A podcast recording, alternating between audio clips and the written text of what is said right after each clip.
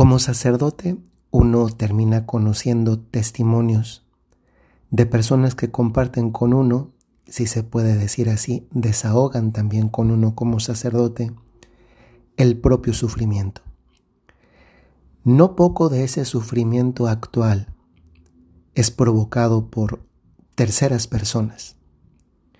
Y es impresionante escuchar el testimonio de las personas que tienen un dolor profundo que podría haber sido algo evitado porque no es la consecuencia de una decisión personal, sino muchas veces envidias, rencores, a veces la repetición de lo que a su vez estos victimarios les hicieron otras personas y que a continuación reproducen en su vida, en el matrimonio, con sus hijos, con sus empleados, con sus amigos, con las personas que les rodean.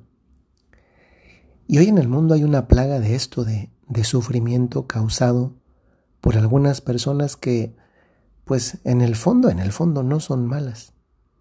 Simplemente han vivido algo, un egoísmo, una envidia, una ira, un vicio, una forma de, de tentación en la cual han caído, que después han querido quedarse a vivir ahí, que nadie les ha ayudado a salir y que termina produciendo un dolor muy grande en la vida, en la vida de otras personas. Y cuando estas personas vienen y te cuentan su testimonio, pues realmente uno termina por una parte conmovido y por otra parte también con, pues al menos internamente, aunque trate de no, de, de no reflejarlo, pues como diciendo, esto no se vale. Esto es lo que está detrás de esta frase que voy a decir a continuación para después explicarla. Eso es lo que hacemos tantas veces en el podcast y este es un ejemplo más en esa dirección. Y la frase es esta. Se debería tener cuidado de a quien se lastima. Porque a veces esas personas lastimadas son personas que oran y cuando lloran, Dios reacciona. Vamos a explicar y a profundizar esto. Hay un refrán popular que dice, caras vemos, corazones no sabemos. ¿Cuántas veces vemos personas en la calle, en el autobús, en el metro, en el supermercado, en la iglesia, y les ves una cara, inclusive puede ser que sonriente, y tú no conoces lo que están viviendo dentro. E igual ellos en relación contigo, cuántas veces también tú mismo, tú misma te das cuenta que estás eh, reflejando algo que en el fondo no estás viviendo. Te muestras como feliz, aunque quizá en el fondo estás insatisfecho o insatisfecha. Te muestras como si no pasara nada en tu vida cuando por dentro estás que, que que estás por explotar. Pues a veces sucede lo mismo cuando una persona toma confianza contigo, sucede lo mismo que me pasa a mí como sacerdote, cuando una persona tiene la confianza, la intimidad para poderte referir a lo que quizá está sufriendo y cuando te enteras que es una situación de, injusticia, pues obviamente tomas parte. Yo me imagino que esto mismo sucede a veces con Dios, ¿no? Es una manera como de profundizarlo y entenderlo. Con Dios a veces quizá no le decimos lo que llevamos hasta que llega un momento en el que no hace falta decírselo con palabras, porque nuestras lágrimas, ahí derramadas frente a Cristo Eucaristía en una capilla de rodillas, hacen que Dios me pregunte, eh, ¿qué te sucede? ¿Por qué estás llorando? y que quizá la respuesta a esa pregunta sea en ese momento concreto, pues que le digas, pues esta persona me ha lastimado. Cuando en esta frase que acabo de decir dice que, eh, que Dios reacciona, hay quien lo puede entender de manera incorrecta. A veces las cosas las leemos no con lo que dice, sino con lo que interpretamos y a veces interpretamos desde nuestras propias heridas o desde nuestros propios prejuicios. Y hay quien puede decir, pero ¿cómo Dios va a reaccionar si Dios es amor y no es vengativo? Bueno, Dios efectivamente no es vengativo, lo podemos ver en la muerte de Jesucristo, su Hijo nuestro Señor, que no es vengativo, al contrario, todavía responde con más amor, permitiendo que su Hijo Jesucristo dé su vida por nosotros. Pero lo del castigo, eso permítanme decir que, que no es verdad. Y no es verdad porque eso no es lo que dice la palabra de Dios. Y si hay que creerle a alguien, pues eh, hay que preferir creerle a la palabra de Dios, a la Sagrada Escritura, a la Biblia, que al opinionista de turno o a quien tiene una visión tan dulce de Dios que te produce diabetes espiritual y que además no corresponde a la verdad sobre Dios.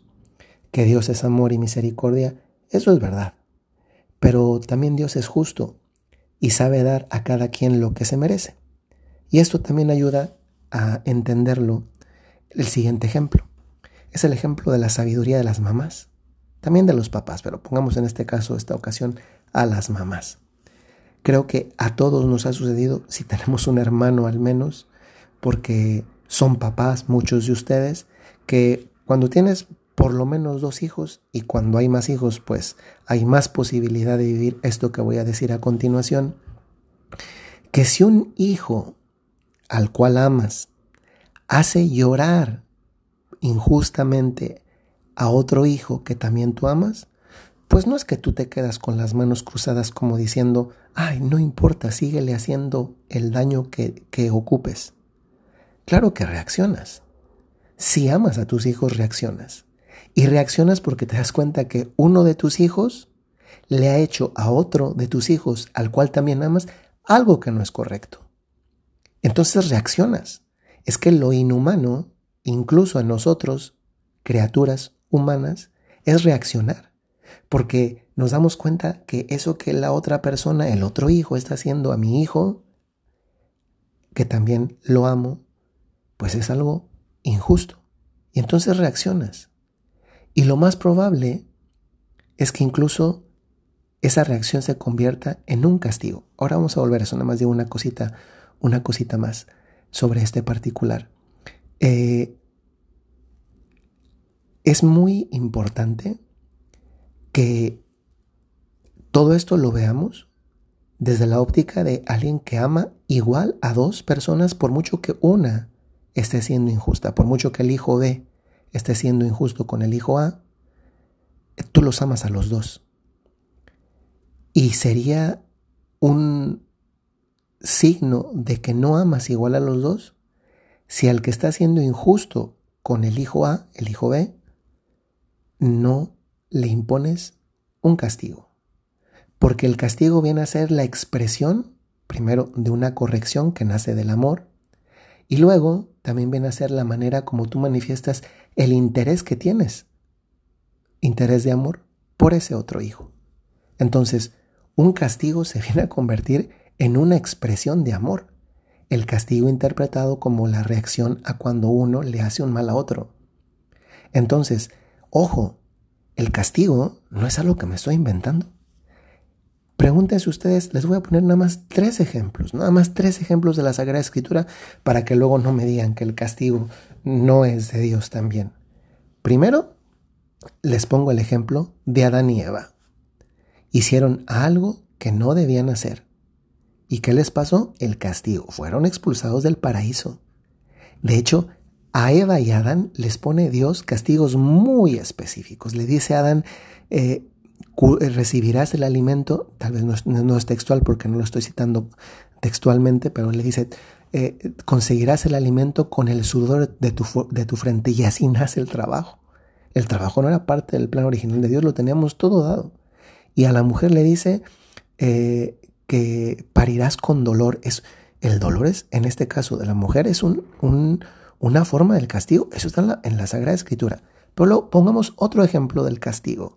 Ahí tienen ustedes a Caín y Abel. Uno mata a otro, los dos son hermanos, y, Dios le pone un castigo. Le dice, la reacción de Dios es que, que va a andar errante por el mundo. Y un tercer ejemplo de castigo. Oigan, ¿qué es el diluvio? ¿Se dan cuenta cómo a veces leemos? Porque estamos, no sé, tal vez, y esto no es sano, nos hemos metido una idea incorrecta de Dios, que a ver, es verdad que es amor, pero es que el amor también supone corregir, supone reaccionar. Y reacciona en el momento, no reacciona tres meses después. Una cosa que no dije antes es que puede ser que, que a veces los papás no se dan cuenta que un hijo está sufriendo porque otro hijo está haciendo sufrir a ese hijo hasta que lo ves llorar. Y ver llorar a un hijo, oigan, pues miren, cualquiera de ustedes que ha visto llorar a un hijo y además por algo injusto, por algo que no debería ser, pues hasta no solamente mm, conmueve más, sino que incluso en el plano humano, porque Dios no es así, Dios no, no tiene ese tipo de, reacciones, te dan ganas de, de, de, desquitarte. Como decir, es que em, esto no, es, no debe ser así, entonces reacciono. Con Dios podemos decir que sucede igual. Cuando uno va y se lo cuenta a Dios a través de la oración y le dice, Señor, pues estoy sufriendo esto y además llora, es que imagínate a Dios que no reacciona desde la pasión de, enojo, de ira, sino del esto no es justo. Pero también yo amo al hijo que está siendo el victimario del otro que está sufriendo. Pero porque lo amo, entonces lo voy a corregir. lo que le sucede al castigo de Adán y Eva, el, castigo de, de, los hermanos Caín y Abel, el castigo de Noé, es un, es un castigo de amor. Y no olvidemos que el castigo, y voy a citar la definición textual de qué es un castigo, el castigo es una pena que se impone a la persona que ha cometido un delito, una falta o ha tenido un mal comportamiento. Es que, oigan, creo que todos nosotros en nuestra vida alguna vez hemos vivido un castigo y los castigos no son necesariamente algo malo. Un castigo es algo malo cuando es algo injusto. Si tú no has cometido un delito, si no has tenido una falta, si no has tenido un mal comportamiento, es injusto el castigo. Pero si ha habido delito, falta o mal comportamiento, pues es que el castigo además, además, además es la mejor expresión de que le importas a alguien. Yo algunas veces le he dicho alguien en consejo de dirección espiritual, le he dicho, eh, si a ti nadie te corrige, porque era un joven de unos, bueno, adolescente, 14, 15 años, le decía, a ti, porque tenía problemas de relación con sus papás, ¿no? Decía, siempre me regañan. Le decía, mira, no conozco toda la situación, por eso estás aquí, pero es un buen síntoma de amor, porque si no te castigan, no te regañan, pues es que no les interesas porque ni siquiera te ponen atención y no se le pone atención a lo que no se ama. Es más, dice el libro de los Proverbios, capítulo 3, versículo del 11 al 12, el Señor, estoy citando textualmente, el Señor corrige a quien él ama, como un padre corrige a su hijo favorito. Ojo, el castigo como una expresión de amor. O esta otra de Colosenses 3:25, porque el que procede con injusticia sufrirá las consecuencias del mal que ha cometido, y eso sin acepción de personas. He querido profundizar en, este, en, este, en esta frase de este día porque hoy hay muchas personas que sufren. Y saben, en el fondo, el anhelo la, del sufrimiento es la justicia. Porque es muy fácil decir, es que Dios no castiga cuando a ti no te han hecho nada. Y cuando vas creyendo en el mundo, en un Dios osito, cariñosito, buena onda, guanabí. Pero el Dios, que es Jesucristo, también sabe castigar por amor, no por venganza, por amor. Por amor castiga porque el castigo se, se convierte en una forma correctiva para que la persona pueda llegar al cielo. E ir pensando en un Diososito cariñosito que es toda misericordia, amor, bondad, esa es una parte de la verdad de Dios, pero no es toda la verdad, porque Dios también es justo, y también es justo, también es justo que el que sufre una injusticia reciba justicia. Y el único que puede darla con total verdad es Dios. ¿Y saben qué? En el fondo, qué maravilla poder recibir de Dios la justicia aquí en la tierra y no en el juicio final donde ya no hay oportunidad para convertirse. Ojalá, queridos amigos, que este podcast, no podcast, este episodio concreto que me ha gustado cómo ha ido quedando, ¿eh?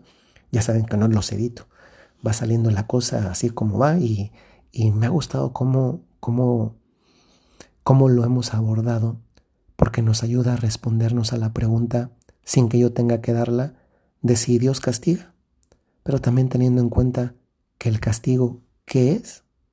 Teniendo en cuenta de dónde viene el castigo, desde una necesidad de amor para corregir para que la persona se salve, y cómo es mejor recibir el castigo correctivo en orden a eso aquí en la tierra que en otro lugar. Este es nuestro Dios, que por amor llega a esto también con nosotros. Cuidémonos de no hacer llorar a nadie y si alguna vez alguien nos hace llorar a nosotros, hablemosle a Dios de ese sufrimiento que en el fondo es hablarle también de la persona que nos lo causó. Que tengan muy buen día. Soy el Padre Jorge Enrique Mujica de los Padres Legionarios de Cristo y desde la ciudad de Roma les mando un saludo muy cordial recordándoles, como lo hago muy frecuentemente, si tienen un talento o tienen una cualidad, tienen una misión. Hasta luego.